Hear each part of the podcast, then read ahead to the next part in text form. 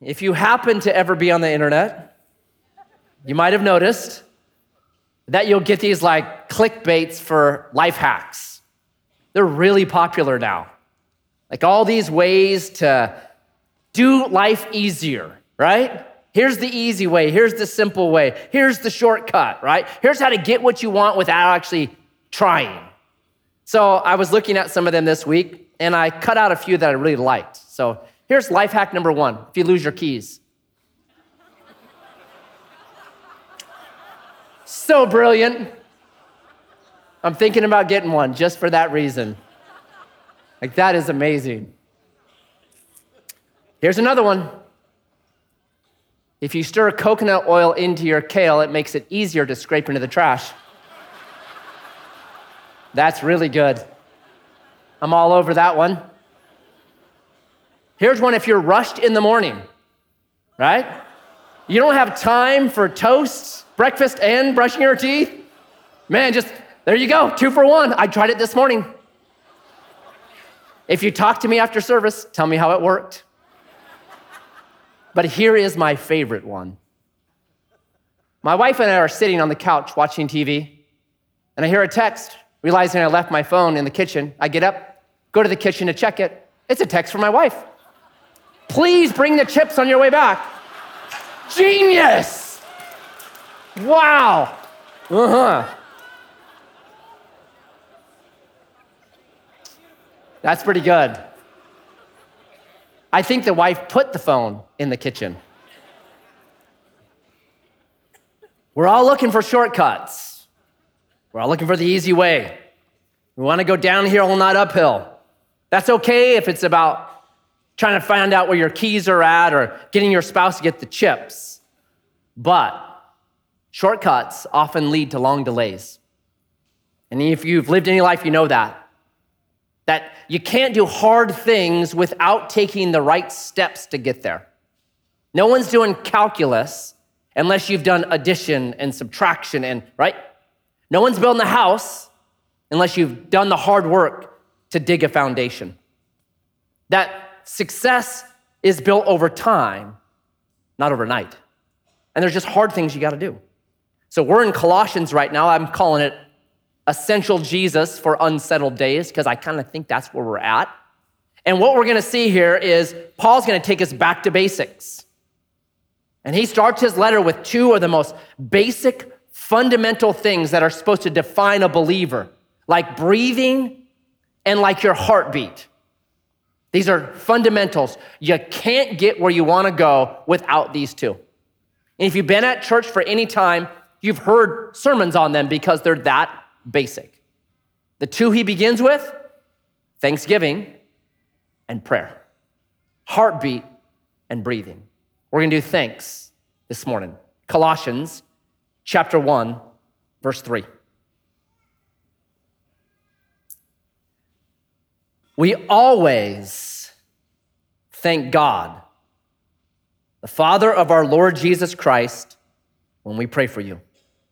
Since we heard of your faith in Christ Jesus and of the love that you have for all the saints, because of the hope laid up for you in heaven, of this you have heard before in the word of truth, the gospel which has come to you, as indeed the whole world, it is bearing fruit and increasing, as it also does among you, since the day you heard it and understood the grace of God in truth. Just as you learned it from Epaphras, our beloved fellow servant, he is a faithful minister of Christ on your behalf and has made known to us your love in the Spirit. Thanks. We're going to look at who we give thanks to, why we give thanks to him, and how to give thanks, and then Paul's Thanksgiving list. First, who do we thank? We thank God, the Father. Not the Godfather, God, the Father. Here's a mistake we often make when we think about God as Father we pretty much copy and paste our own Father onto God. And that becomes like the basics of our theology. And that can be a problem because some of us grew up with no dad, or a bad dad, or a broken dad, or an absent dad, or a passive dad. And then we anthropomorphize God as our dads. But he's not. And even if you had a really good dad, which is awesome, he's still not the Heavenly Father. And every dad, no matter how good they are, the relationship between dad and son, especially, it's usually a performance, right? Like we want our kids to do better than us, so we have these high expectations for them and we push them, right? Like even, there's no dad that I know that is proud that their son is smoking pot. Even if they do it, they still don't want their kid doing it. There's no dad that I know that is happy that their son got straight F's. Well, at least he's consistent. That's one thing, right? No. Because there's this thing about dads where we want better for our children. And so what happens is we then make God like our dad. And is our Heavenly Father disappointed in us? Is he angry with us? Is he going to fire us? Will God grow tired of me? Right? Here's what you find when you read the Bible God has this beautiful balance of two qualities that every person needs. Right? I'll try to give them both to you. First, with a story. Read the prodigal son. If you want to know how God views you and me, read the story in Luke 15, the prodigal son. I'll give it to you real quick. A dad has two boys. The younger of the two boys says, Dad, I wish you were dead because all I want is your money. So dad says, Fine, I'll write you a check. Writes him a check for half the inheritance. That son, the younger son, takes that money and goes partying because a fool and his money are soon partying. So he parties, he blows it all, goes broke. The economy in that land crashes, famine hits, he can't find a job. He ends up feeding pigs and eating pig slop. That's how poor he gets. And then one day he's in the pig pen. And he remembers his father's house. And he says, Servants in my father's house have it better than me. I'm gonna return home. I'm gonna go home. I'm gonna say, Dad, I messed up. I wanna come live with you. I'll help out. I'll mow the lawn or something. Sounds strangely modern, doesn't it? Sociologists call it adultolescence. That definition is a young man wakes up, decides, I hate my job, I'm going home. Adultolescence. So he comes home, smelling like pig, wasted half of his dad's money. He comes home. Dad sees him and rushes out to him. And what does the dad do? Punches him in the face, lectures him about how bad he's been, just ignores him, speak to the hand. No, the son starts in with his whole thing he wanted to tell his dad. Dad, I blew it. And the son, the dad just, no. Wraps him up in an embrace, smelling like pig and everything. Gives him a brand new robe. Gives him the signet ring, the ring that he could sign documents, full fledged family member. Put shoes on his feet. Servants didn't wear shoes, shoes on his feet. And throws a massive party. My son who was lost has come home. That story illustrates for you and me God's acceptance of us. Not like normal dads, different, better. But God's not a passive God that lets his kids get away with stuff. This is the other side, the balance of our Heavenly Father. Read Hebrews chapter 12, where God is a vigilant coach that pushes and disciplines his kids because he wants the most out of them puts us in situations to sharpen and to grow us, not for his own selfish goals, but actually the Bible says there for you and me. It's great acceptance, absolute acceptance, but then God has this achievement he wants for all of us. It's brilliant. Here's how I put it in my own head. Every morning, God speaks to you and me as his kids, and he says this Good job. Now let's go. And we need that. That's the perfect balance. You're accepted, you're in, you're part of my family. Good job. Now let's go. I've got great things for you this day. Who do we pray to? Our Heavenly Father, who's balanced and right. Why do we pray? Or why do we, excuse me, who do we give thanks to? Our Heavenly Father. Why do we give thanks to him? James 1:17 puts it like this. I'll read it for you. Every How many? Every good gift and every perfect gift is from above, coming down from the Father of lights, with whom there is no variation or shadow due to change. I have a simple saying if it's good, it's from God. He is the source of everything that is good, perfect, light, life, love. No hint, like James just adds in there, there's not a hint, not a shadow of variation. There's no darkness in him at all. Every good gift comes from God. And I think James adds that little listen, if it's shadowy, if it's dark, it's not from God. Because we have the tendency, don't we, when things get hard and difficult, to shake our fists at God and say, Why? Read Job. Read Psalm 88. Those are guys shaking their fists saying, Why? I don't think a month goes by, probably two or three times a month. I sit and have conversations with people that have that right there. Why is this happening to me? Why is this difficulty? Why is this evil come to me? And what I do with people in that situation, I'm gonna do with you right now. I say, let's go through them. What is the source of bad things? What's the source of evil? Right? There's all kinds of different evil. Cancer. Call that physical evil. Is cancer from God? Did God figure out how to design cancer and give it to people to kill them? Is that what God did? Was there in the Garden of Eden cancer when there was no death, when God created over and over and said, It's good, it's good, it's good, it's good, it's very good? Because cancer is none of those things. No. Cancer came because of the fallenness of creation, that something happened when humans sinned. We fractured the world, we fractured our bodies. DNA doesn't replicate the way it used to. Now there's errors in it and cancer okay? not from God, from the fallenness of the world. Cancer can come from my own personal decisions too, can't they?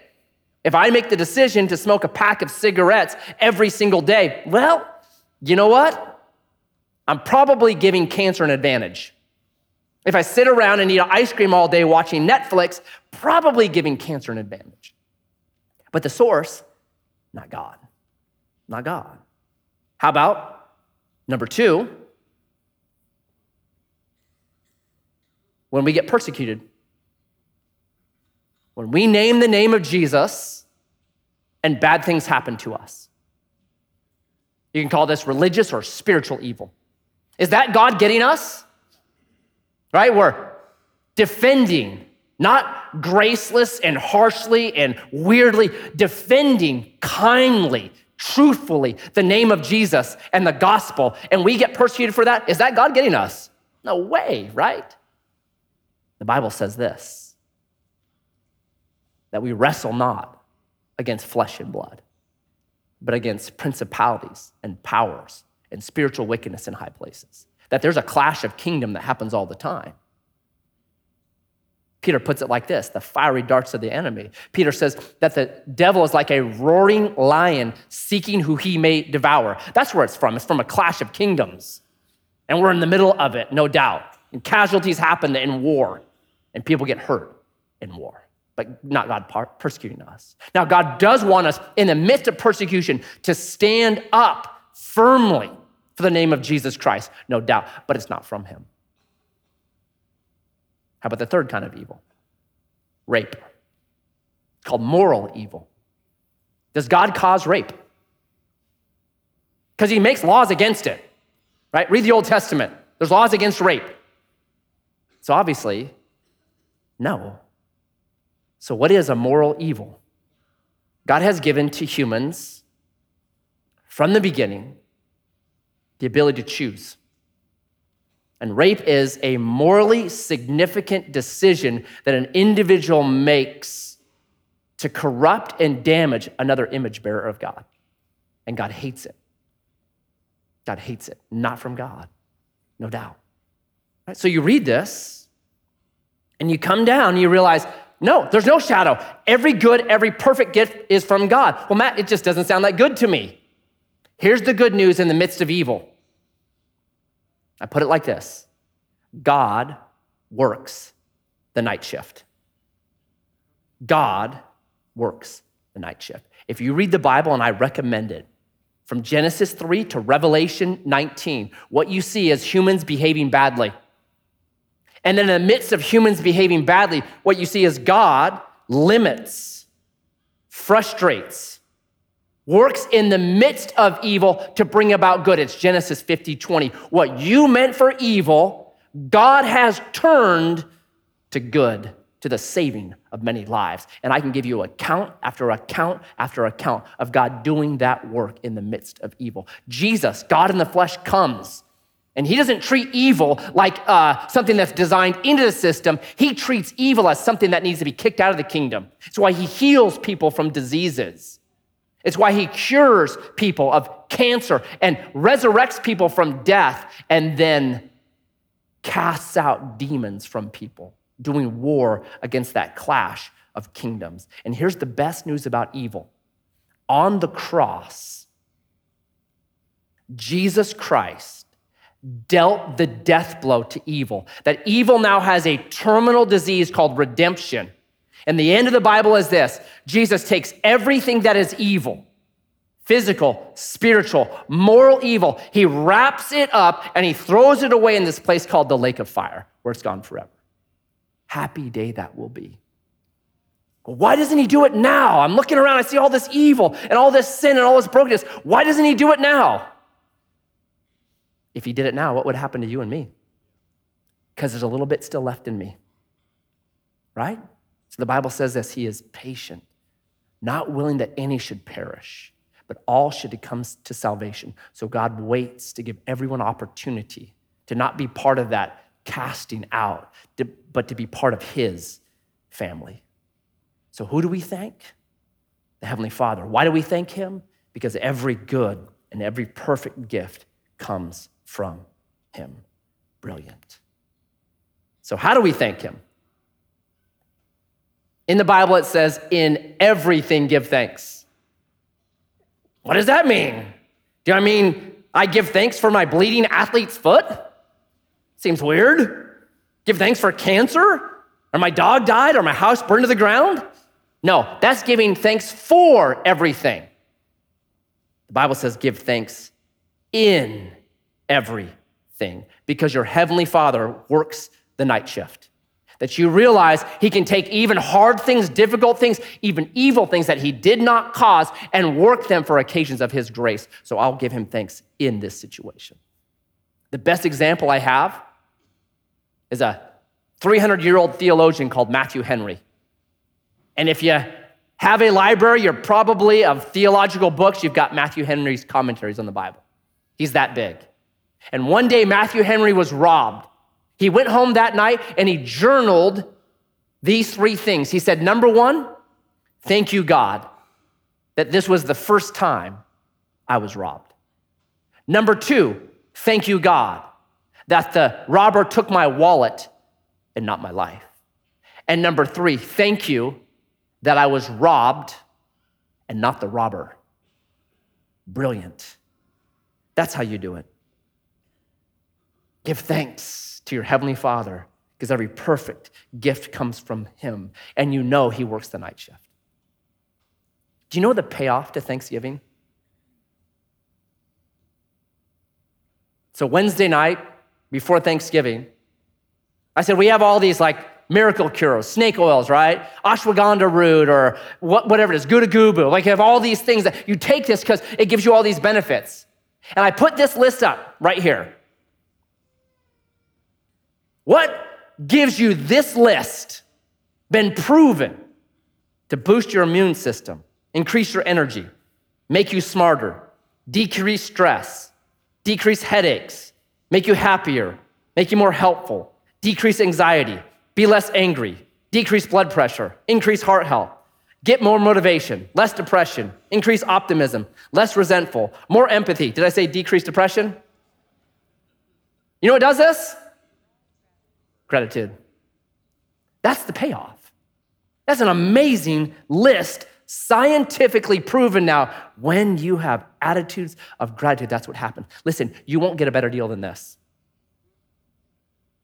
Be grateful. Learn how to give thanks. I think every single Christian should have a daily discipline like breathing and like their heartbeat where they wake up and they either pray a list or make a list of what they're thankful for. Because you'll get that. And we get Paul's list. Paul gives us a list five things he's thankful for. Number one, he says, I'm thankful for your faith in Christ Jesus. This was a church of faith. Now, I know right now it's really popular to say, I'm a person of faith. Have you heard people say that? I always ask, in what? In Thor? In Ganesh? In the government?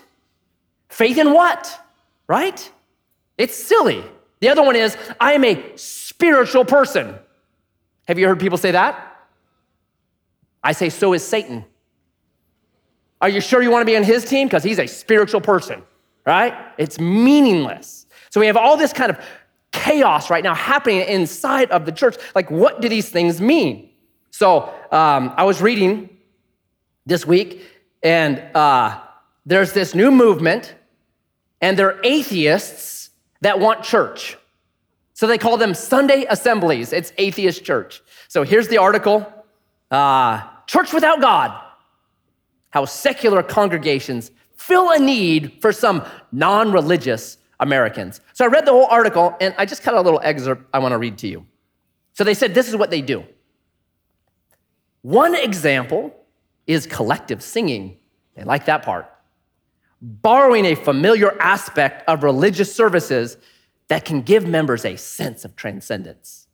Most Sunday assembly chapters have a church band that leads sing alongs to pop songs like Living on a Prayer. You're an atheist. Wait a second. You can't live on a prayer. by Bon Jovi and Brave by Sara Bareilles. When the astronomer talked to the Sunday assembly about NASA's mission to Pluto, that was the sermon. You think, I'm spacey. That's spacey. The congregation sang Across the Universe and Lucy in the Sky with Diamonds. Isn't that LSD? There you have it. By the Beatles to reinforce their reverence for the vastness of the universe. I have a suggestion for a song they could sing. It's by ACDC. It's called Highway to Hell. Just a suggestion. I don't know. So there's this, hey, I'm a person of faith. Hey, I'm a spiritual person. Okay. And what? The sad thing is, churches are beginning to lose their footing. Because that right after I read that article, the next one was this article. Happened right up in Eugene. So candlelight could show you incredible things at this enchanting tribute to Taylor Swift. Mmm. Discover what happens when some of, wait a second, eh, discover what happens when some of T Swizzle's, you know that's her name? I don't know. T Swizzle's greatest hits meets the classic form in Eugene, and you can get your tickets here. So then I read about it. This is what I read. From her earlier country pop hits to her more recent synth pop releases, Miss Americana continues to demonstrate a remarkable ability to reinvent her sound. And in the spirit of reinvention, the Candlelight series is putting a classical twist on the famous singer songwriters classic at the First Christian Church of Eugene. Don't miss out on this one of a kind candlelight concert celebrating the one, the only Jesus Christ, Taylor Swift. Now, I say this all to mock this church but I know a few of you are like right now on your phones getting tickets for it. I see you.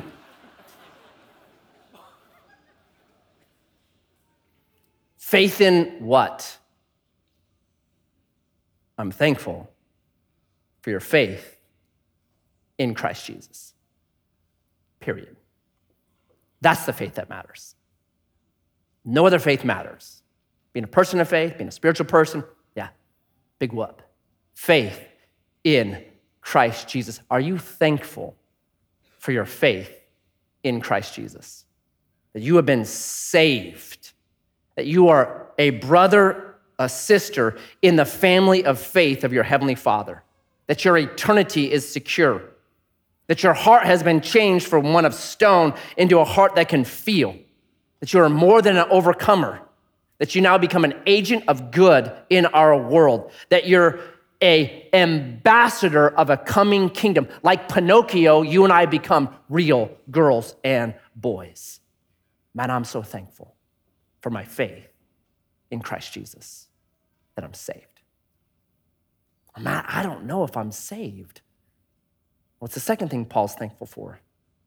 Your faith in Christ Jesus and of your love that you have for all the saints.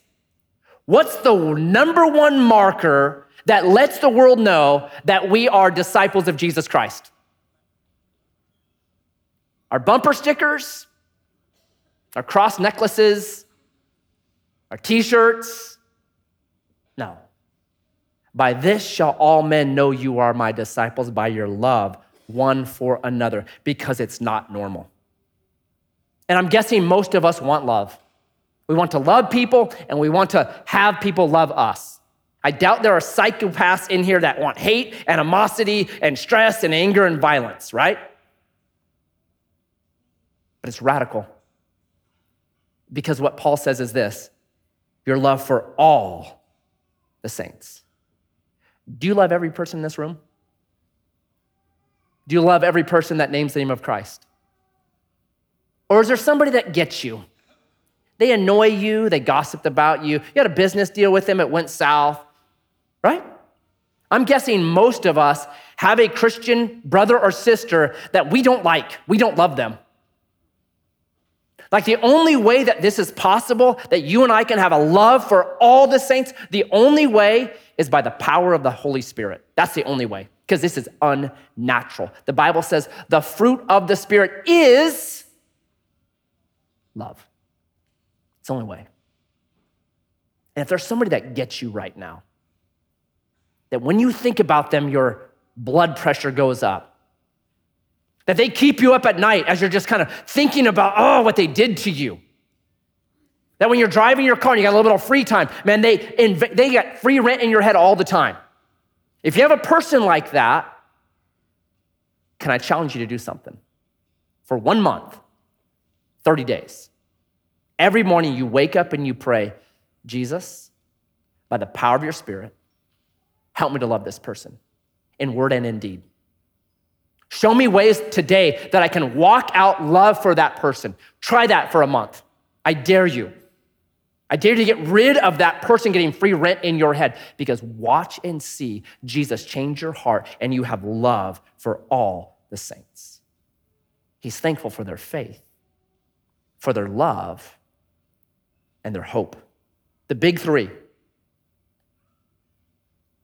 Because of the hope laid up for you in heaven faith, love, hope. What are you hopeful for in 2024? What do you hope happens? A rich, lost great uncle dies and leaves you a couple million?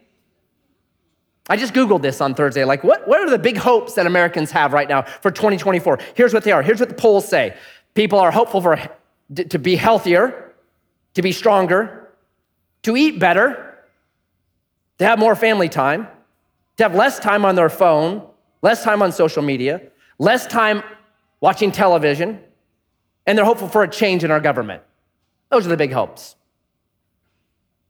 What are you hopeful for? Paul says, Man, I'm thankful for your hope of heaven. Does that mean the hope that one day we get out of here, that we leave this place behind, let it go to H E L L in a handbasket? Is that the hope that Paul is talking about? No. Because if you read the Bible carefully, we don't go to heaven, heaven comes to us. Read the book of Revelation. Heaven invades earth. That's the hope. It's why Jesus prays this Thy kingdom come, thy will be done on earth as it is everywhere else. Like earth is the one bad spot in the universe. That's what the Bible says. Read C.S. Lewis's Space Trilogy. That's what he makes real apparent. We're the one anomaly. We're the one black spot in the heavens. Jesus' prayer was, let heaven invade earth because it's coming. Revelation 21 and 22. The hope of heaven is real simple. It's saying, let it happen today. It's the prayer that Jesus, in my heart, in my home, in my neighborhood, in Grants Pass, in Southern Oregon, have heaven invade. Help me to be an outpost right now of the coming kingdom. Jesus, you come, you return through me, through the way that I work, through the way that I live, that I'm an outpost of eternity for people to look at, a signpost, because it's the only hope we have. The only hope things get better here is for Jesus to invade. The only hope for people to get healed and saved and the lost to come out of their lostness from the parks and wherever they're at is because of Jesus. And so we pray, man, our hope of heaven, your kingdom come and your will be done on earth as it is in heaven. And begin with me right now. That's the hope of heaven, and it's powerful. Thankful for faith and love and hope and fruit. He calls it the good news, the gospel, which has come to you, as indeed the whole world, it's bearing fruit and increasing, as it also does among you, since the day you heard it and understood the grace of God in truth. Gospel increasing fruit. Now, what's that? Increasing real easy. What's the gospel? The gospel is good, true news. It's all three of those. You can get news that's true but not good. Do you know that? Right? The IRS called. They want your money. True, not good. The dentist can come. Yeah, we took an x ray. You're gonna need a root canal because you stopped flossing and it started rotting. True, not good. This is the good, true news that God the Son came in the flesh, lived the life that I should have lived, died the death that I deserve to purchase for me eternal life. That's the good news that Jesus crushed every enemy that could come against me. That greater is he that's within me now than he's that's in the world. And I don't need to fear anything in this world. That right now I have been adopted into Jesus' family and he is not going to let go of me. He has me firmly until he returns to take me home. That right now Jesus is ruling and reigning on the throne of eternity. That's the good news. Okay? Now, what's the fruit of that good news? Other people believing it.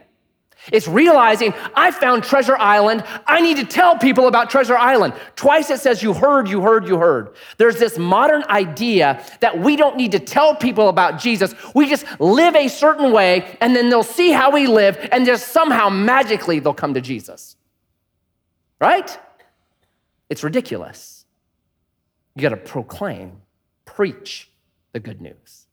The idea that somehow if we're nice enough, or we don't do certain things, or we do do certain things, people just magically come to Jesus. Like you go to a restaurant after church today, and you're nice to the waiter, and you eat a whole pizza without ordering a beer. And the people next to you just come over and say, Unbelievable. You were nice and you ate a whole pizza without beer. Tell me about Jesus. Has that ever happened to anybody? Please let me know, because I have not seen that happen. You got to proclaim Jesus. You take every opportunity in kindness and grace to speak the truth of Jesus Christ. My hope in 2024 is lives get saved. My hope in 2024 is that the parks don't have homeless people in them because they get saved and their lives get redeemed by Jesus Christ. That's my hope. It's the only hope that's going to help us. Fruit, ever increasing gospel fruit. And then lastly, he's thankful for this man named Epaphras. He's thankful for people. You've learned from Epaphras, our beloved fellow servant, he is a faithful minister of Christ on your behalf. His full name, it's found in other epistles, is Epaphroditus. His name literally means honored of Aphrodites. You guys know who Aphrodites is? Yeah, she's the goddess of sex.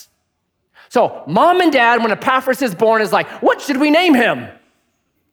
Honored of the goddess of sex. What does that mean about his parents? They were nut jobs, right? They're the crazy parents. He grew up pagan, had a crazy testimony. The gospel comes to Epaphras. He believes in it, becomes a pastor, and plants a church. How good is that? I love that there are Epaphrases in Edgewater Christian Fellowship. Crazy parents, crazy life, crazy testimony, and the power of Jesus Christ grabbed a hold of them and transformed their lives. Brilliant. And this is what Paul says about him he's a faithful minister. He's faithful. Colossae has been called the least important church in the New Testament. Probably 30 or 40 people at the best. Tiny little church in a declining, no nothing city, started by a guy that no one knows about. What a radical, crazy testimony, right? How good is that? The reason why we have Colossae is because of one guy not giving up on these 30 or 40 people named Epaphras. He is faithful, he will not give up. That in heaven, the badge of honor for you and me is faithfulness. Do you know that? When we get there, this is what we hope to hear Well done, good and famous. No. Good and favorite. No. Good and fabulously rich? Nope. Well done, good and faithful servant. Enter into the joy of the Lord. That's our hope. Paul is thankful for one man's faithfulness. Because of one man's faithfulness, this letter gets written, this letter gets put into the Bible. This letter gets read and studied by billions of people because one dude wouldn't give up on 30 people. I love that. Be faithful. You have no idea how your faithfulness can transform eternity. Was that a boom? Did you hear that? Hmm. Hopefully, it wasn't a child. Mom, dad, be faithful to your kids. Grandpa, grandma, be faithful to what God has called you to. Worker, be faithful. Volunteer, be faithful. Husband, wife, be faithful. You have no idea what your faithfulness is going to do to all eternity. Epaphras didn't know this. He just stayed faithful to these people. And here's what I love Paul is thankful for a person, and he expresses it and writes it out. I don't think we're thankful enough for what people do. I know I'm not. Because we start getting weird with thanking people in the church, don't we? Where we're like, instead of being thankful for people, we're like, all glory to God, you know? When I first started teaching the Bible, I wrestled with this idea. Like, how do you do this? People say, hey, man, that was a good message. How do I respond in a way that doesn't seem arrogant? So I'd say this hey, all glory to God. Man, it's all the Lord. I said it's all the Lord over and over and over again. You know what? I don't say that anymore. If someone tells me, great message, I don't say it's all the Lord. You know why? I'm not good enough to say that. God's like, don't blame me for that message. That was not all me. There was plenty of you in that, man. Right? It's silly. We get in this like, ah, I think you can give all glory to God and be grateful for what people do. Oh, I'm so thankful for your volunteering today. I'm so thankful that you chose to be down with the kids. I'm so thankful that you're at these doors. I'm so thankful that you're parking people. I'm so thankful for my wife, all the stuff she does. I need to say it more. Right? She takes care of me. I'm so glad I don't have to, you know, go shopping for clothes. I'm glad I don't look like I'm homeless. She does so many things. I need to be somebody that expresses thanks way more than I do. Paul is thankful for people. So there's a Wednesday night, maybe two months ago, where James Dennis taught, and he said when he and his wife first got married, almost as a joke, they would be overly thankful to each other, right? Sweetie, what time is it? 10.07. Oh, thanks. No, thanks for asking. No, thanks for thanking me for thanking me for asking. No, thank you for thanking, right? It became a joke. But he said, here's what has happened over the now 15 years they've been married or however long it is. They said their kids have picked up And they have a culture inside their house that's full of gratitude. He says, it's just amazing. Man, I thought, I need to do more of that. I need to be constantly looking for people to say, thank you. Thank you for partnering with our king, for bringing the kingdom down and what you're doing. Thank you.